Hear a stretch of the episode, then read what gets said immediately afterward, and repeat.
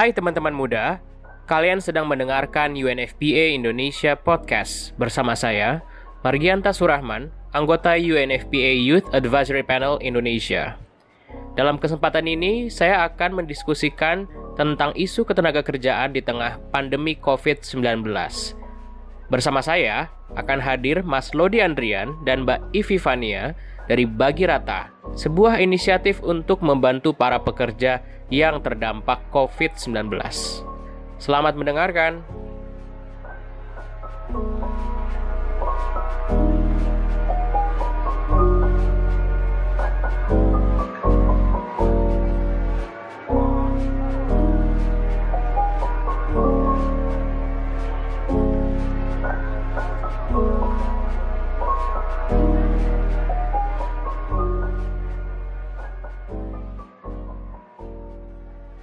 Langsung saja uh, uh, Mas Lodi dan Mbak Ivi sebagai tim bagi rata mungkin bisa memperkenalkan sedikit nggak sih uh, Mbak Girata itu apa?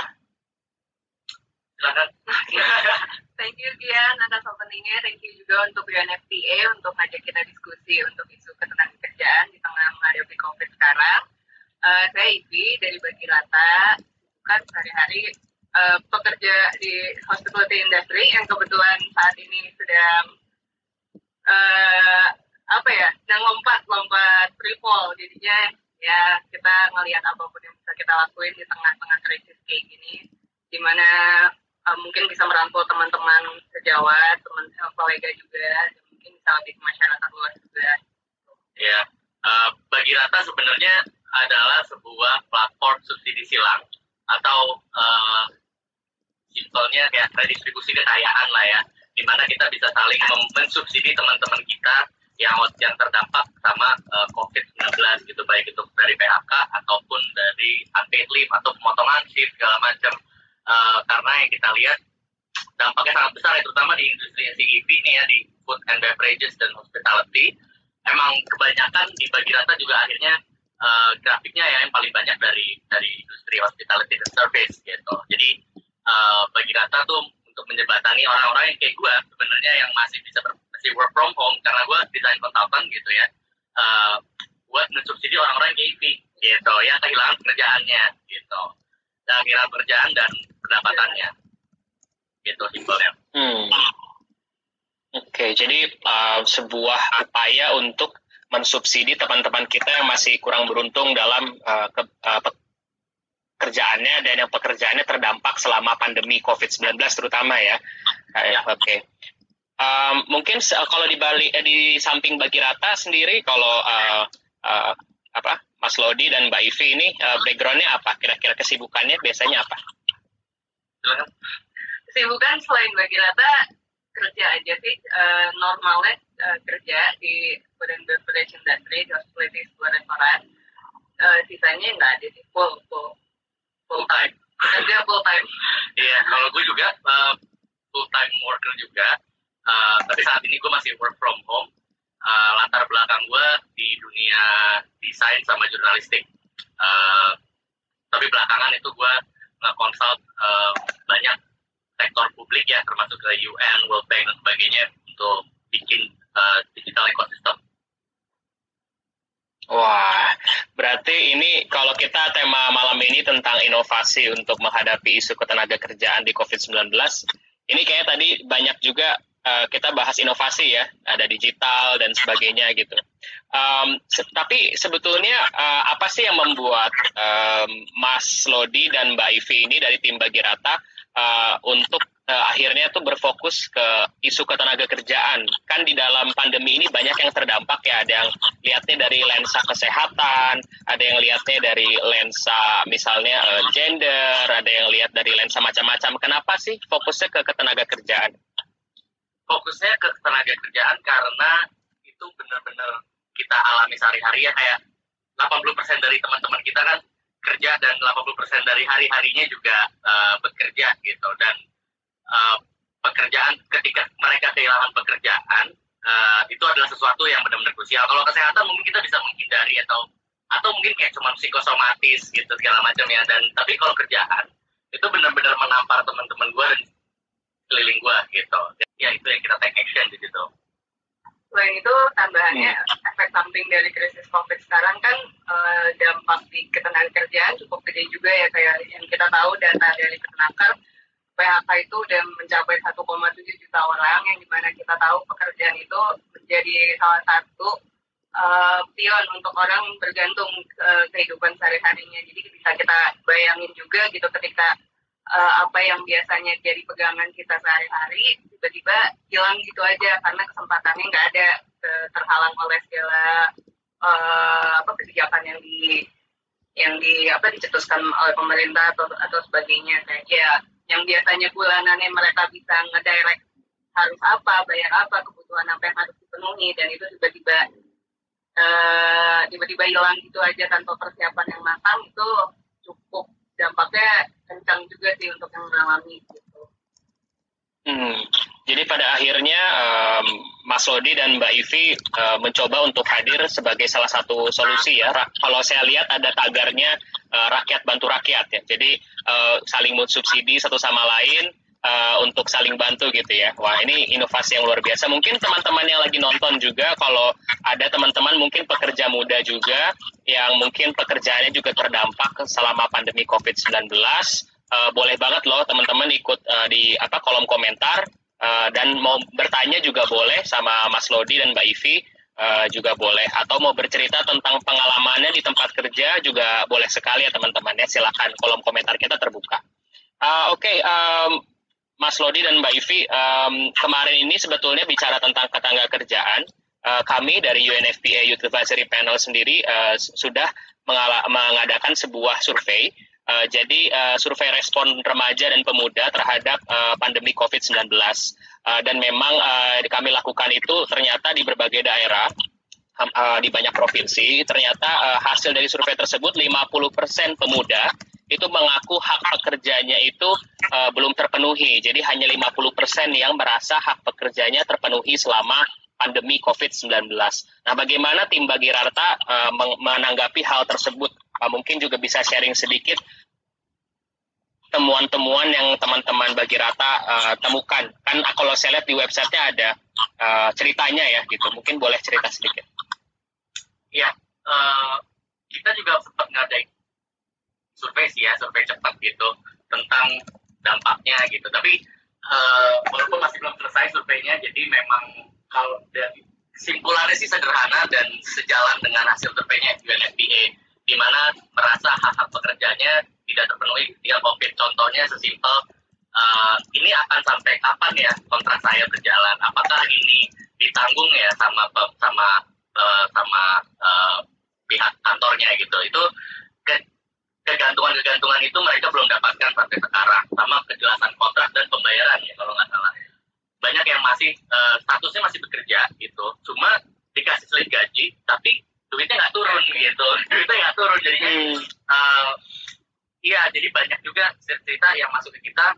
Uh, kantornya mereka tuh nggak nggak nggak mengakomodir kebutuhannya mereka. Terutama di situasi yang sangat-sangat sulit seperti ini gitu. Mereka nggak hadir uh, buat para pekerjanya. Tapi ketika disuruh kerja uh, ya langsung cepat aja. Tapi ketika dia harus mendapatkan haknya eh, nggak uh, terpenuhi gitu Bila ada maksudnya dari tambahan nggak? Enggak sih tambahan faktanya ya kayak uh, BPJS-nya mungkin tidak dibayarkan lagi karena situasinya seperti ini. Jadi ketika di tengah uh, mungkin dia sakit yang bukan COVID ingin kontrol begitu mau pakai BPJS oh ternyata ditangguhkan nggak dibayarin jadi ya uh, mungkin or orang-orang muda juga harus lebih melek lagi hak-hak apa aja hak-hak dasar yang memang harus dipenuhi oleh uh, perusahaan gitu. Jadi kita juga uh, mau minta memang itu hak dasar kita yang nggak bisa ditolerir gitu. Karena kita mau bergantung sama siapa lagi.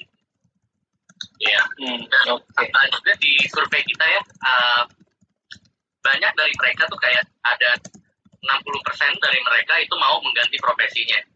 Gitu. Uh, ketika hmm. pandemi terjadi 60% mengganti. Dan uh, 34% ketika karantina itu mereka 34 persennya itu mencari peluang usaha dan 23 persennya mencari kerjaan baru jadi uh, untuk merespon ke depannya ya jadi shiftnya itu akan banyak di, di industri tenaga kerjaannya shift antara multidisiplin apa pindah disiplin bukan bukti ya tapi ya cross disiplin gitu antara atau uh, lahirnya banyak entrepreneurship baru gitu gara-gara hmm. ekonomi ini. Ya, jadi banyak juga ya memang kita lihat di media sosial anak-anak muda yang mungkin pekerjaan pekerjaannya terdampak COVID-19, mereka berusaha untuk membuka bisnis kecil-kecilan di rumah ya bersama orang tua, bersama keluarga. Ini uh, menjadi satu fenomena juga ya, uh, Mas ya dan Mbak. Uh, mungkin itu laporannya apakah bisa diakses publik nanti bisa ya? Ada ya? Iya, ini sekarang masih masih ongoing tadi yang gue share masih apa potongan-potongan lah gitu belum full. Hmm, spoiler ya. Iya, boleh. Nanti kami juga kebetulan survei dari uh, eh, UNFPA, uh, University Panel juga terkait uh, kondisi uh, salah satunya uh, ketenaga kerjaan anak muda juga nanti baru akan mau dirilis juga. Jadi tadi barusan spoiler juga. iya. iya.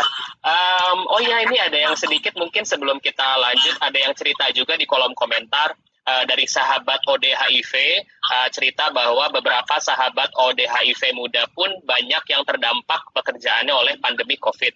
Uh, tapi sahabat ODHIV pun semakin menguatkan protokol keselamatan dan menjaga produktivitas kerja seperti itu. Jadi memang semua banyak yang mengalami adaptasi ya Mas ya dan Mbak. Iya. Dan adaptasi itu ya kalau di kalau di survei kita juga lagi ya spoiler lagi nih ya Eh, tujuh puluh persennya itu memang takut tertular. Jadi paradoks nih gitu. Jadi orang bingung nih dia dia nggak mau takut akan tertular, tapi di satu sisi dia nggak bisa mendapatkan pendapatannya. Jadi memang situasinya dilematis. Iya, jadi memang kalau ada yang bilang di rumah aja, tapi beberapa pekerjaan memang tidak bisa di rumah aja gitu ya, Mbak ya. Hmm. Oke, okay, um, mungkin uh, boleh cerita lagi sedikit ya tentang uh, inovasinya yang dibuat oleh tim Bagi Rata ini. Uh, inovasi yang sudah dilakukan kan ini untuk menghadapi isu ketenaga kerjaan dalam pandemi COVID-19. Nah, boleh diceritain sedikit nggak mungkin dari teknisnya, modelnya seperti apa, atau mungkin ada model uh, apa pertanggung jawabannya atau flow-nya seperti apa? Mungkin bisa diceritakan? Boleh. Uh, konsepnya dulu ya. Konsepnya kan tadi uh, itu adalah uh, subsidi silang platform platform untuk subsidi silang. Uh, cuma secara teknisnya uh, kita sebenarnya kayak Tinder cuma dikasih QR code gitu matchmaking platform. Matchmakingnya maksudnya ada orang yang mau memberi terus kita kita matching sama orang yang um, mau diberikan gitu. Jadinya uh, di situ uh, ketika kalau, kalau kalian masuk ke apa bagidata.id di situ kalian bisa melihat ada orang-orang yang membutuhkan ke apa bantuan dari kalian dan bisa langsung kalau sesuai uh, sama kriteria dan sekiranya emang prihatin terhadap situasinya bisa langsung uh, ngirim ke uh, eh, QR code-nya mereka langsung gitu lewat hmm. QR code uh, dari GoPay, dari Dana atau hashtagnya Genius gitu. Di situ uh, prosesnya sebenarnya sederhana banget kita menggunakan Google Sheet sebagai kontrol hmm. panel utama gitu. Mesin utamanya itu Google Sheets doang gitu. Sebenarnya kenapa kita menggunakan itu karena uh, kita terinspirasi dari pendataan yang dilakukan banyak banget sama institusi pemerintah ataupun uh, non profit gitu ya. Ketika COVID terjadi, semuanya pendataan, mulai dari Snaker Trans sampai uh, eh, BPJS sampai Amnesty sampai Tur gitu juga ya. Ya, ya pendataan banyak dan semuanya menggunakan Google Sheets gitu. Terus kita mikir, oke okay, kalau memang pendataannya banyak uh, dan mereka semua menggunakan Google Sheets, kenapa nggak membuat Google Sheets ini jadi lebih actionable? Sebenarnya idenya terpatik dari situ. Um, penasaran aja karena data data data yang kita punya sangat berharga, cuman ketika data itu jadi data, data itulah cuman buat advokasi publik aja, cuman pada saat ini yang dibutuhkan lebih dari itu gitu. Kita makanya brainstorm dari situ gimana caranya membuat ini lebih actionable gitu. Lalu kita olahlah datanya, kita bikin arsitekturnya, akhir hasilnya jadinya jadi kayak bagi rata di mana sebenarnya itu pendataan tapi ditambahkan unsur kualitatif ya dari ceritanya ada konteks uh, segala macam. Ada sosial medianya yang bisa langsung diakses dan langsung bisa dikirim gitu. Jadinya di situ uh, kita memang mengandalkan teknologi yang sederhana mungkin yang emang udah diemban sama masyarakat supaya bisa direplikasi juga nih nantinya si bagi rata gitu. Karena semua orang udah punya Google Sheet tinggal di otak atik dikit jadi deh bagi rata gitu ide awalnya gitu Oke. Okay. Sebenarnya biar uh, opsi untuk jaringan pengaman finansial sementara di situasi yang pada awalnya kita mungkin expect oh tiga bulan oh, semua orang bisa kembali ke kakinya sendiri lagi tapi ternyata setelah dijalani mungkin lebih lama dari tiga bulan dan kita pengen menjadi jembatan yang bisa memfasilitasi jaringan pengaman finansial sementara untuk pekerja yang kehilangan pendapatannya di situasi sekarang ini. Wow. Iya, jadi um, bagaimana tadi itu sebetulnya intinya bagi Rata itu awalnya inspirasinya memang uh, melihat begitu banyak pengumpulan data, tetapi uh, uh, apa pihak-pihak yang uh, menindaklanjuti data tersebut menjadi tindakan konkret, uh, ibaratnya solusi untuk uh, bisa uh, membantu orang-orang yang diminta datanya tersebut masih jarang ya waktu itu ya. Jadi makanya uh, bagi Rata hadir untuk uh, salah satu solusi di antaranya ya untuk menghubungkan dan di satu sisi juga banyak orang waktu itu saya, eh, kita semua melihat ya banyak orang Indonesia yang saling menyumbang satu sama lain tapi kadang juga bingung mau nyumbang ke mana akhirnya nyumbangnya kadang ke situ-situ aja tapi ternyata dia bagi rata bahkan di dikurasi ya datanya jadi uh, di orang-orang bahkan yang butuh dana bisa daftar yang yang yang ingin memberikan dana juga bisa daftar begitu ya. Yang memberikan dana ya, daftar, langsung kirim bahkan langsung kirim ya tidak usah daftar. Wah tuh. Jadi kalau yang nonton nih mungkin ada yang mau ngasih eh, nggak uh, ada alasan buat tidak ngasih loh teman-teman. Jadi bersolidaritas ya uh, kalau bahasanya kan mutual aid uh, bantuan bersama. Jadi bukan hanya menyumbang. Jadi kita saling bersolidaritas karena kita punya lebih. Wah luar biasa sekali. Oke kak. Uh, saya ini fanboying lagi nih. Padahal saya cuma jadi moderator. Uh, apa namanya? Oh ya um, mungkin uh, kak bisa cerita juga nggak di cerita-cerita yang muncul di website bagi rata? Itu uh, apakah ada golongan tertentu yang sangat terdampak pekerjaannya secara signifikan? Misalnya pekerja perempuan atau misalnya teman-teman dari uh, apa identitas gender seksualitas tertentu? Atau misalnya teman-teman dengan uh, misalnya dari yang uh, ekonomi uh, apa disrupsi ya gig ekonomi gitu. Mungkin bisa cerita lagi kak Iya, yang banyak sih yang terkena kalau kita motongnya dari segi profesi ya, yang paling banyak itu di service dan hospitality. Mbak itu industri kreatif uh, sama baru gig ekonomi yang banyak tuh uh, yang terjadi kayak um, ojek online dan sebagainya. Tapi banyak juga tuh yang yang datang kita, tapi ini sifatnya ini ya uh, anekdot gitu. Um, ada cerita di mana satu ojek perempuan gitu ya. Dia nggak bisa menafkahi uh, pendapatannya. Eh, nggak bisa menafkahi keluarganya. Dan di situ dia kenapa jadi ojol? Itu karena ya dia udah gak punya ada gak punya suaminya lagi gitu. Jadi jadinya dia yang harus berjuang untuk uh, mencari pendapatannya melalui ojek online. Dan ojek online waktu itu karena psbb jadi dia nggak bisa beroperasi sama sekali gitu. Bahkan sampai screenshotin uh, orderannya dia setiap hari dari hari Senin sampai hari Jumat gitu waktu itu ya. Uh, dia WhatsApp kita gitu untuk ngasih tahu nih mas saya beneran loh gini nggak ada ordernya sama sekali dari hari Senin sampai Jumat bener-bener kering. Paling yang mana cuma lima belas ribu dalam total seminggu gitu.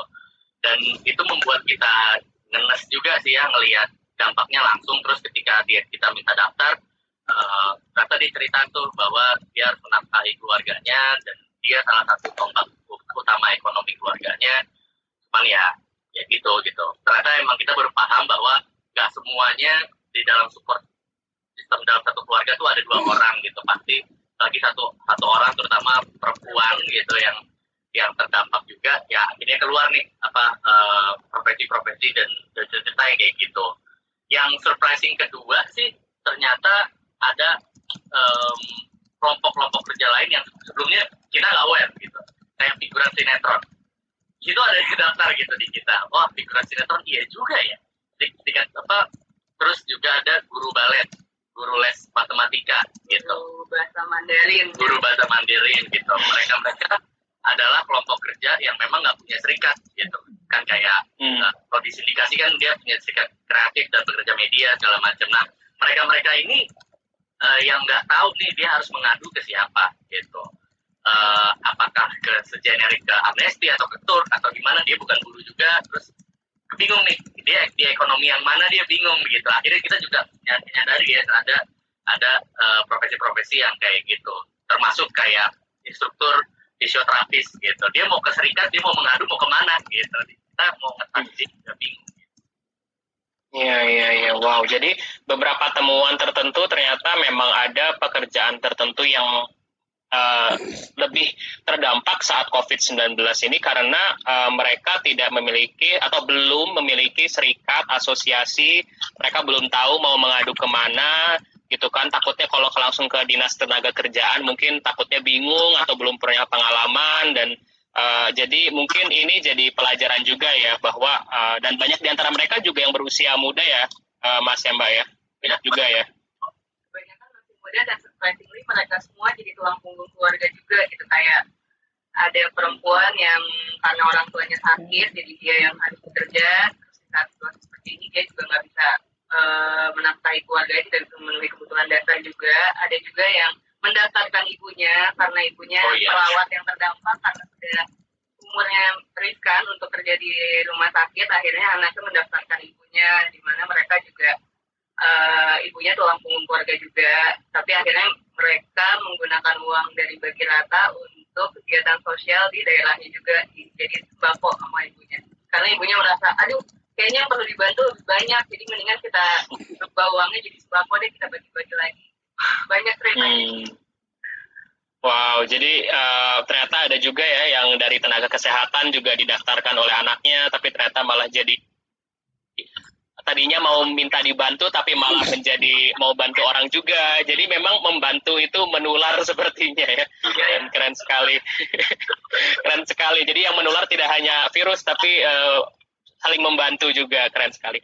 ah, teman-teman yang lagi nonton sekali lagi diingatkan teman-teman itu ada kolom komentar kalau mau ada yang berbagi ceritanya, pengalaman mungkin entah entah teman-teman sebagai pekerja muda atau uh, uh, ada pengalaman dari pekerja di sekitar teman-teman juga. Uh, keluh kesahnya atau cerita atau mau bertanya terutama mau bertanya kapan lagi diskusi sama Mas Lodi dan uh, Mbak Ivi di sini. Uh, silakan uh, boleh ya teman-teman ada di kolom komentar ya. Seperti itu. Wah ini ada yang komentar nih, keren insight-nya, tidak terpikirkan sebelumnya. Wah, terima kasih insight-nya Mbak Ivi dan Mas Lodi. Wah ini banyak membuka mata anak-anak nih seperti yang lain nih. Wah oke, okay, um, mungkin um, mau nanya lagi nih uh, Mas Lodi dan Mbak Ivi uh, dari tim Bagi Rata. Kira-kira rencananya setelah situasi um, the new normal ini ya, adaptasi kebiasaan baru, kira-kira dalam khususnya dalam isu ketenaga kerjaan kan ini kebu uh, apa ya sudah keburu lahir nih inisiatifnya ya bagi rata gitu kan dan mungkin apakah ada rencana untuk mengembangkan platform ini ke depannya pasca covid atau bagaimana? Uh, ke depannya sih kita bakal bubar ketika resesi ekonominya ini udah selesai gitu. Um, tapi platformnya itu akan kita buka jadi open source supaya bisa direplikasi sama banyak orang itu codingannya kita share ke GitHub terus uh, mekanismenya nanti kita bikin lebih smooth supaya bisa direplikasi sama banyak orang. Kalau kitanya sih kan kita pengurus cuma berempat ya kitanya bubar gitu. Tapi uh, harapannya si platform bagi data tuh nantinya jadi kayak Google Docs. Jadi kalau misalnya orang mau pakai sok pakai aja gitu. Oh wow. Jadi jadi ini uh, mungkin akan diberikan ke secara publik ya untuk diteruskan secara publik juga seperti itu. Kayak seperti penemu penisilin ya, seperti itu. Menarik sekali. wow. Um, uh, Oke, okay, uh, uh, tadi ada yang baru bertanya nih, uh, Mas Lodi dan Mbak Ivi nih. Uh, mungkin ada yang nanya tadi baru sekarang nih. Uh, Kak, apabila sudah mendapatkan bantuan sebelumnya, apakah bisa mendapatkan bantuan dua kali di platform bagi rata? Mungkin bisa mendapat bantuan berkali-kali atau tidak sebagai penerima? Jadi kalau untuk penerima dana, sistemnya tuh uh, crowdfunding. Misalkan uh, kita kan kasih opsi untuk dana minimum yang dibutuhkan untuk jangka waktu berapa bulan. Nah itu uh, sistemnya akan crowdfunding, jadi orang bakal nyumbang berapapun sampai dana minimum itu tercapai. Jadi sangat mungkin orang mendapatkan bantuan berkali-kali. Dari dua kali ada yang enam kali ada yang sepuluh kali. Yang penting sampai dana minimumnya itu tercapai baru kita take out dari list. Iya. Jadi plafonnya tuh kebutuhan uh, minimumnya mereka gitu. Jadi emang bisa hmm. tapi kalau dia udah udah udah mentok misalnya satu juta lima ratus itu kita automatically kita take out dari sistem. Supaya gantian siswanya iya, hmm. Oh iya Oke, okay, um, jadi bisa berkali-kali ya. Um, tadi ada yang lagi yang menambahkan nih, uh, Mas dan Mbak, uh, katanya uh, bagus sekali nih penggunaan teknologi ya, tapi perlu dipikirkan juga keamanan datanya. Nah, dari sisi keamanan kira-kira seperti apa nih kalau bagi Rata? Ya, kalau keamanan itu udah pikirin sih dari awal apakah datanya ini bakal dimanfaatkan atau disalahgunakan. Memang keamanan data uh, itu resiko yang nggak bisa kita nggak bisa kita hindari, cuman bisa kita reduce gitu jadinya kita nggak minta data nomor telepon kita nggak minta data uh, nomor hidup apa pendudukan gitu NIK kita nggak minta data, data rekening. Makanya kita nggak ada rekening transfer ke bank mandiri itu karena nggak boleh di OJK apalagi kita bukan startup hmm. kita bukan fintech gitu kan. Itu masuk kita kalau kita tampilin itu di website itu kita akan kena data privacy regulasi data privacy gitu. Jadi memang yang kita minta itu cuma email sama QR code email, QR code dan sosial media yang pada secara uh, alamnya tuh emang alam yang publik gitu, emang buat di share gitu. Jadi kita berani untuk membuka data itu. Dan database kita semuanya terbuka ya, kayak kalian bisa lihat sekarang itu di, di tentang bagi data.id itu bisa mengakses uh, database kita. Jadi emang nggak ada yang kita kita tutup, itu bisa diakses sama siapa aja.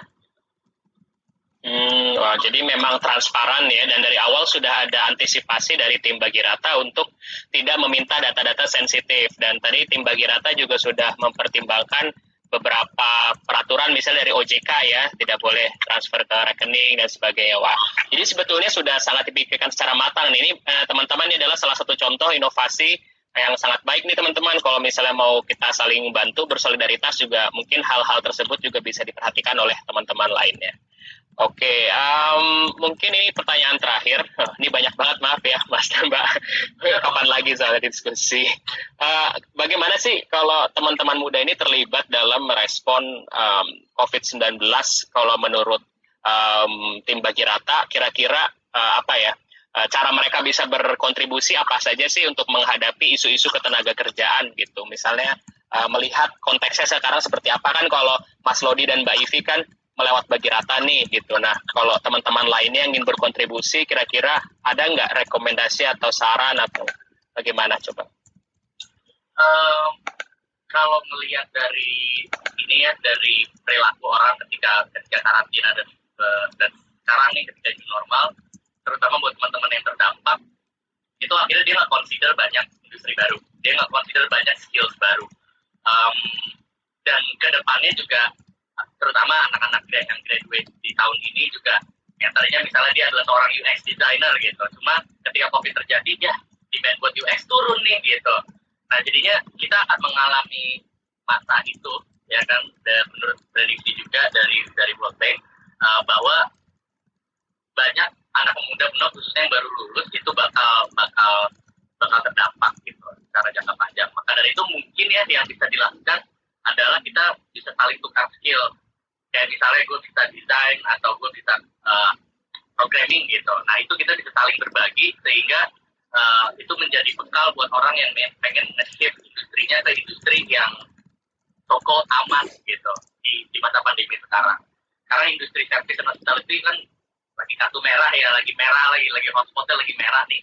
Cuman beberapa orang yang mungkin tertarik sama sama industri lain dan skill baru sehingga uh, bisa saling ngajarin lah gitu dan bisa saling membangun. Kalau lo mau ganti uh, industri atau mau tambah skills ya lo bisa gitu. Mungkin di area itu ya kalau tenaga kerjaan ya. Di area itu yang bisa jadi uh, membantu kita untuk menavigasi ini ke depannya gitu. Ya mungkin masih banyak. Orang-orang muda kan ide ide dan semangatnya masih segar banget nih untuk mengadakan kegiatan kolektif atau inisiatif inisiatif baru. Nah, mungkin dengan brainstorming dari sudut pandang berbeda apa yang didapat di sebelumnya di pekerjaan sebelumnya atau di kuliahnya itu mungkin bisa lebih sharing lagi. Jadi uh, diskusinya lebih colorful dan lebih produktif.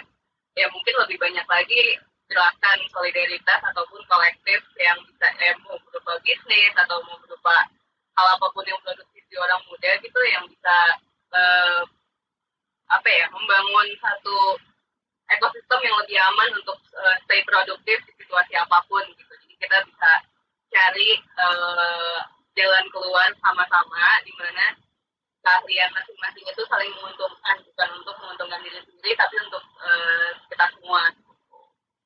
Hmm, wah, jadi sebenarnya inti pesannya adalah kita bergerak secara kolektif ya, saling berbagi. Kalau tahu skill tertentu yang misalnya bisa relevan menjadi uh, kita dapat pekerjaan teman-teman kita, kita kasih ke teman kita seperti itu ya, mungkin ya uh, Mas dan Mbak. Wah, dan dan tidak hanya mementingkan diri sendiri, jadi harus uh, kolektif ya, tidak individu. Wah, keren sekali.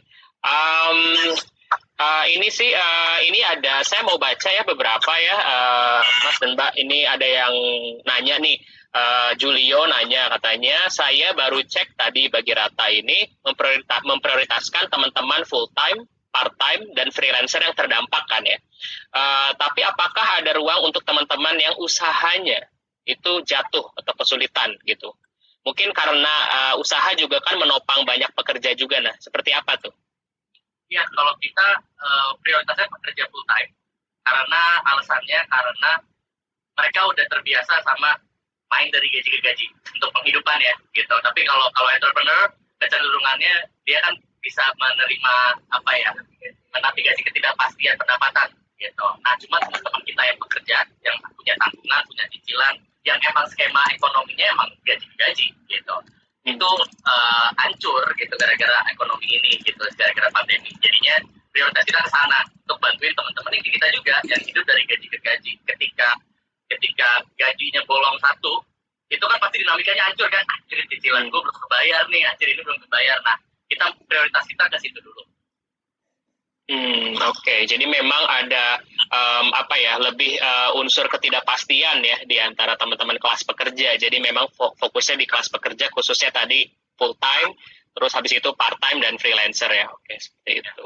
Uh, tadi juga ada juga yang nanya uh, Mas uh, Lodi dan Mbak Ivy, katanya uh, apa namanya kan kalau um, treatment khusus untuk kelompok muda uh, bertanggung jawab untuk orang tua seperti apa nih menyikapinya kan ada yang sandwich generation ya dia mungkin tidak hanya menghasilkan untuk dirinya tapi juga untuk keluarganya banyak tanggungan. Nah, kira-kira itu uh, sering ditemui nggak sih dan bagaimana bagi, bagi Rata menyikapi kelompok tersebut?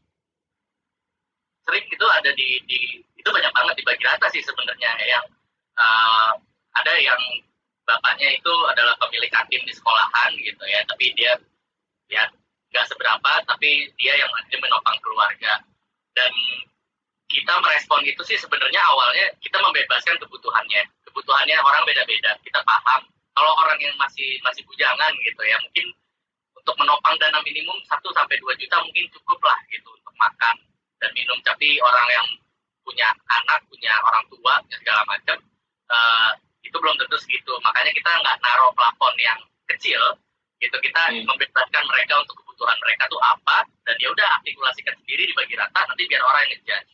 Biar orang yang yang menentukan apakah uh, orang ini mau mengirim ke orang itu. Link. Jadi untuk menjawab treatment khusus kita nggak ada tapi kita memberikan ruang untuk menjelaskan situasinya secara jelas di uh, apa itu kolom cerita. Dan kebetulan kalau misalkan yang memang ceritanya artikulatif itu uh, chance dia untuk mendapatkan arus dana itu lebih besar dibandingkan yang simple gitu. Karena orang kan beneran baca terus mungkin ngecek sosmednya juga oh iya benar dia udah keluarga dan segala macamnya. Chance dia untuk mendapatkan dana biasanya lebih besar juga sih. Hmm berarti memang um, uh, para yang uh, mengajukan bantuan ke bagi rata juga biasanya uh, tergantung juga dengan cerita mereka ya seberapa detail misalnya seberapa mereka bisa uh, apa meyakinkan uh, memberitahu bahwa uh, urgensinya seperti apa sih jadi nanti kan orang-orang yang berkunjung ke bagi rata bisa me, menilai sendiri ya gitu. Kalau saya pernah buka juga eh, di bagi rata itu eh, kan itu secara random ya kelihatan. Jadi kayak dikocok lagi keluar lagi keluar lagi seperti itu ya. Jadi sangat-sangat adil sebetulnya mekanismenya ya, Mbak dan Mas ya. Dan sebenarnya angkanya itu randomnya itu nggak random. Sebenarnya itu ada algoritmanya. Algoritmanya kita itu berdasarkan dari hit, hit log. Jadi ketika diklik. Jadi ketika orang baru diklik sekali gitu ya, kan banyak tuh nanti giliran 10 10 10 gitu nanti orang yang uh, masih belum banyak diklik itu kita taruh depan tapi orang yang udah diklik itu taruh belakang gitu jadi kita curate supaya rata hmm jadi ada algoritmanya sebetulnya ya untuk menunjukkan itu hmm, wow menarik sekali Wow, teman-teman ini uh, sangat canggih ya gitu. Uh, apa namanya bagi rata ini uh, mungkin uh, saya mau nanya juga nih kalau ini pertanyaan dari saya mungkin ya karena seperti pertanyaan dari teman-teman ini sudah uh, apa habis nih belum ada lagi nih. Tapi teman-teman kalau mau bertanya silakan kolom komentar kita masih terbuka ya. Untuk bercerita juga boleh, bercerita juga boleh. Uh, Mas dan Mbak, saya mau nanya kalau misalnya uh, uh, selama ini sejauh ini uh, respon dari bagi rata ini uh, sudah sampai mana aja sih pihak mana saja yang pernah misalnya mengontak dan uh, merespon inisiatif ini dan misalnya entah itu secara nasional atau mungkin internasional karena kemarin saya juga kalau nggak salah lihat ada diskusi publik gitu ya yang salah satunya bahkan bagi rata menjadi uh, apa partner gitu ya. Nah itu keren banget. Nah itu boleh diceritain nggak uh, responnya publik seperti apa? Uh, berbagai macam sih. Kalau dari nasional kita uh, memang banyak yang datang bekerja sama gitu. Terutama banyak event ya. Event yang untuk menggalang dana itu mereka menyalurkan uh, kita sebagai donation partnernya gitu bagi data uh, itu dari segi event tapi ya juga dari segi organisasi. Organisasi itu kayak kita kerjasama sama sindikasi serikat pekerja dan dan kreatif. Uh, itu kita kerjasama juga sama mereka. Mereka punya domain khusus ya sindikasi.bagirata.id jadi dia ngerang bagirata sistem sendiri. Sama kita juga dapat kontak dari perawatku yang dari perawatku.id ya, ya itu dia uh, mau ngerang sistem bagirata sendiri tapi khusus untuk perawat-perawat yang belum dibayar sama perawat-perawat yang kehilangan shiftnya gitu. Gara-gara fokusnya kan covid ya. jadi ekspertis dia yang pakai itu banyak yang nggak kena. Uh, dari segi sisanya sih dari, dari banyak dari UND regional tuh dari Bangkok juga. Untuk kita ngontak ngobrol bareng melihat kerjasama untuk nge-scale up ini di, di regional di Bangkok gitu. Sama uh, baru ada obrolan untuk replikasi ini di Kenya uh, sebagai mutual Kenya uh, jadi salah satu teman kita ada yang run mutual aid Kenya MHK itu dan dia uh, punya mekanisme yang kurang lebih sama. Cuman lagi ngelihat kapasitas dompet digitalnya seperti apa. Itu kan kalau kita punya GoPay ya punya dana jenius kalau mereka mereka punya satu gitu. Tapi nggak tahu itu masih mau dilihat kesempatan untuk replikasinya Wow, luar biasa. Jadi ternyata bagi Rata sudah sam, uh, merambah sampai internasional ya, menginspirasi di tingkat regional di Bangkok tadi, terus juga bahkan di Kenya mau direplikasi ya. Uh, jadi ini uh, luar biasa sekali. Ternyata memang sekali lagi balik ke kata-kata kita tadi, semangat membantu itu menular sampai Kenya. Jadi luar biasa. Ini harus lebih menular ya semangat membantunya daripada jangan mau kalah sama virusnya gitu. keren, keren, keren, keren sekali. Iya, um, teman-teman sekali lagi ini kita uh, sebetulnya tinggal mungkin sekitar 10 menit terakhir. Kalau benar-benar ada yang mau bercerita, mau uh, bertanya atau menyampaikan pendapatnya, uh, silakan ini di apa kolom komentar ya kita interaktif boleh sekali. Um, iya ya, uh, jadi um, uh, Mas Lodi dan Mbak Ivi. Uh, kira-kira uh, boleh cerita juga nggak mungkin sedikit di balik dapurnya uh, bagi rata uh, kenapa namanya bagi rata? kan orang bingung gitu. Karena kan ada yang lain misalnya ya saya saya sebut aja misalnya kan ada ada banyak platform ya. Misalnya kita bisa gitu kan. Kita bisa bantu apa. Tapi kenapa bagi dan kenapa rata? Kenapa bagi rata gitu? Karena pendapatan di masa Covid itu nggak rata. kayak uh, makanya di affordance-nya dari bagi rata mau membagi ratakan pendapatan-pendapatan yang kita punya. Soalnya duit nggak jelas ada di mana sekarang, investasi nggak jelas ada di mana, uh, demand nggak jelas ada di mana. Uh, dari digital agency sampai media juga banyak yang di PHK. Jadi kita nggak tahu nih pendapatan itu ada di mana. Gimana kalau pendapatan yang kita punya secara kolektif itu kita bagi secara rata, gitu sebenarnya di balik bagi rata itu. Makanya okay. Oh oke okay. dan dan dan yang yang menarik adalah uh, apa ya sepertinya bagi Rata itu tidak bilang ini sebagai donasi ya selalu bilangnya sebagai ini bantuan uh, bersama uh, mutual aid atau uh, apa redistribusi tadi ya uh, kekayaan gitu itu menurut Mas Lodi dan Mbak Ivi apakah perubahan diksi atau uh, uh, apa uh, kata dari donasi ke kata-kata tersebut berpengaruh? Uh, pengaruhnya ada sih karena di distribusi mutual aid atau apa itu nilai kebersamaannya kita lihat dari yang sudah aktif menyumbangkan dana di bagi rata, mereka tuh lebih tergerak untuk melakukan bantuan secara mikro tapi rutin gitu. Jadi kalau donasi kan yang kita tanggung tuh kayak satu kali donasi ke satu satu event atau satu apa dan itu kayak jual putus gitu. Sementara kalau misalkan dengan term mutual aid dan solidarity itu kita berusaha untuk follow up apakah sejauh mana orang yang kita bantu ini sudah terbantu atau oh besok saya bantu lagi deh hari ini udah atau minggu depan saya bantu lagi. Jadi lebih lebih apa ya lebih dekat dengan keseharian dan orang-orang itu juga uh, ceritanya lebih nempel gitu dibandingkan oh ada ada donasi di sini kita nyumbang terus selesai udah gitu. Kalau di sini kita bisa, bisa follow up detailsnya aja ya dan uh, kalau dari segi kita sendiri sih kita memang enggak donasi itu kan ada orang yang superior dan inferior ya. Kayak hmm. ada ya kan? Terus kita memberikan dengan rasa bangga kita keluar gue udah donasi nih gitu. Cuman kalau ini kita mau melempar tanggung jawab sebenarnya mau menciptakan narasi bahwa ini tanggung jawab kalian gitu. Ini literally tanggung jawab kalian karena uh, kita ada di sini bersamaan tapi dampaknya kok nggak merata ya gitu. Itu yang narasi itu yang coba kita setir sebenarnya karena uh, waktu work from home orang yang punya yang bisa work from home itu punya pendapatan lebih besar kan apa disposable income-nya lebih gede gitu. Karena ada duit transport ada duit jajan. Nah yang itu yang kita coba intervensi sebenarnya. Gimana kalau kalau lo punya duit tambahan atau duit yang nggak kepake itu lo bagi ke teman-teman yang emang nggak pemasukan hmm. lo itu adalah pendapatan orang lain gitu. Nah jadinya uh, konsep itu tuh makanya kita membuat bagi rata nggak ribet gitu ya nggak login nggak apa nggak ada komitmen karena kita mau buat saya nggak ada komitmen tuh nggak login ya. Uh, karena kita nggak mau ngebuat ini jadi kita tujuannya membuat ini jadi habit gitu jadi rutin gitu yang konstan.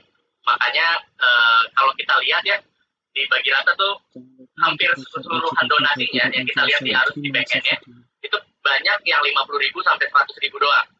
Gitu. Kecil kecil gitu. Nggak kayak kalau di, kita bisa kan langsung tuh 1,5 juta gitu. Nah ini enggak ini kecil kecil cuma sejauh ini kita baru dua bulan uh, tiga bulan kurang ya gitu. Itu udah udah arus dana yang di sana tuh udah 211 jutaan gitu ya buat uh, 955 pekerja gitu. Yang terbantunya secara gradually gitu. Jadi setiap hari dia dapat gocap dapat cepet dapat cepet gitu. Jadi nggak langsung besar. Jadi itu sih emang itu jadi konteks jadi sedikit-sedikit lama-lama jadi bukit dan ingin membiasakan uh, saling bantu sesama itu bukan hanya sesekali uh, kayak jual putus tapi menjadi suatu kebiasaan karena kita merasa harus solidaritas dengan yang lain seperti itu ya. Wah, luar biasa. Mungkin um, Mas Lodi, karena kita sudah sedikit waktunya, boleh closing statement singkat saja uh, dari Mas Lodi dan Mbak Ivi tentang pesannya terkait isu ketenaga kerjaan di COVID-19 uh, di tengah pandemi COVID-19 dan pesannya terhadap anak-anak muda seperti apa? Uh, pesan dari gue sih buat anak-anak muda, kalau kita mau membantu orang dan melakukan inisiatif, uh, mulai dari yang lo bisa, dari yang lo punya karena kadangnya kalau di dunia sekarang ini apalagi startup dan inovasi itu kadang sudah terlalu fancy tapi akhirnya nggak ngejejek gitu. Kayak bagi data memang kita dari budget yang ada dari tools yang gratis itu kita bisa membantu walaupun sedikit gak segede startup startup yang bisa uh, bantu orang secara teknologi tapi itu membawa perubahan buat beberapa orang gitu. Walaupun cuma sedikit lah kalau secara nasional. Itu sih sarannya kalau mau mulai mulai dari kecil dari yang punya dari yang kalian punya dari yang kalian bisa gitu. Jangan terlalu ekstra karena kalau iya itu aja sih. Jangan jangan takut buat memulai apa pun meskipun uh, terlalu simpel ah, ini nggak seberapa tapi mulai dulu aja. Nanti juga di jalannya bakal ketemu tantangan-tantangan baru yang bisa di, uh, menyempurnakan proses dan hasilnya juga gitu. Jadi sesimpel apa pun ide lo mulai aja dulu aja dulu. Wah, quotes of the day. Kutipan hari ini. Wah, keren, keren, keren. Uh, makasih banyak Mas Lodi dan Mbak Ivi. Uh, karena sudah keterbatasan waktu, mungkin itu sekian diskusi kita hari ini. Tapi sebelum saya mengakhiri, uh, mungkin saya ingin mengingatkan teman-teman yang nonton bahwa kita masih akan ada diskusi Instagram Live minggu depan, tanggal 19 ya. Uh, terkait uh, kesehatan reproduksi di tengah situasi pandemi COVID-19. Oke, okay. uh, dan teman-teman di sini uh, sekali lagi ini kalau yang nontonnya tadi baru setengah bisa nanti dicari di uh, uh, medsosnya, uh, Instagramnya daripada UNFPA Indonesia. Uh, saya Margianta Gian uh, undur pamit dari UNFPA Youth Advisory Panel. Uh, terima kasih sama Mas Lodi dan Mbak Ivi luar biasa uh, uh, inisiatifnya bagi Rata. Semoga kita semua makin terus uh, menjunjung tinggi nilai-nilai kolektif, saling bantu dan membantu bisa menjadi satu kebiasaan bukan sesekali dan tadi quotes of the day-nya adalah mulai aja dulu mulai aja dulu. Okay. Dan bersama kita bisa uh, menghadapi uh, you know, apa uh, permasalahan isu dalam COVID-19 khususnya uh, isu ketenaga kerjaan. Terima kasih teman-teman. Uh, sekian diskusi hari ini. Uh, sampai ketemu di diskusi selanjutnya. Terima kasih Mas Lodi Mbak Ivi. Terima kasih.